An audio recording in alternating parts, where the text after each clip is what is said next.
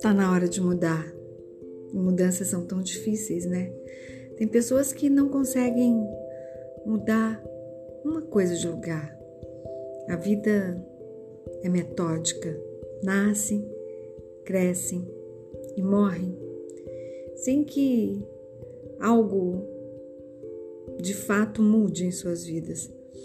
Algo que mude por eles mesmos. Não mudanças que são nos impostas. Martin Luther King uma vez disse: Verifica-se uma mudança quando a gente deixa de crer naquilo que o outro tempo pode ser verdadeiro, mas agora se converteu em falso.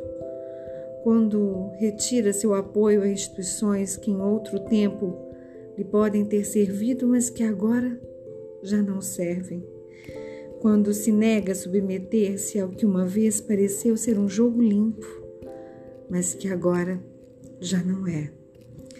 Tais mudanças, quando se verificam, são o resultado de uma verdadeira educação. A gente não está acostumado a mudar, a se retirar quando é preciso.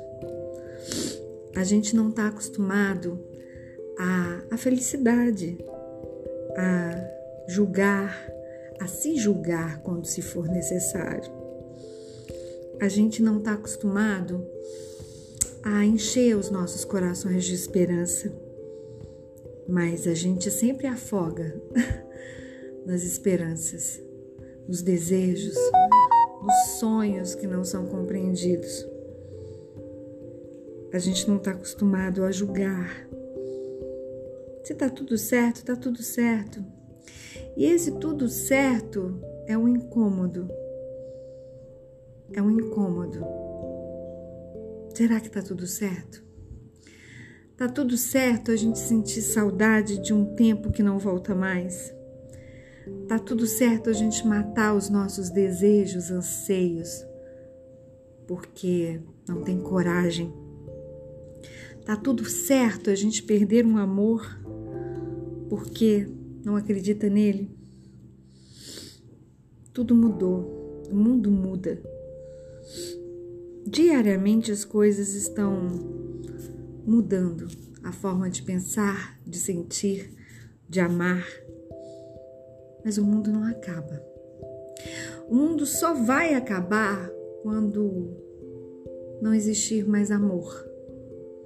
Amor próprio, amor pelo outro. Que fim levou o amor? O amor realmente acaba?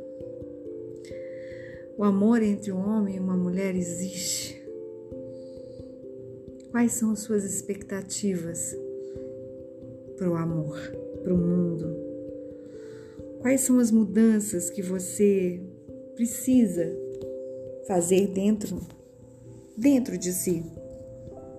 Amores são eternos. Você acredita no amor?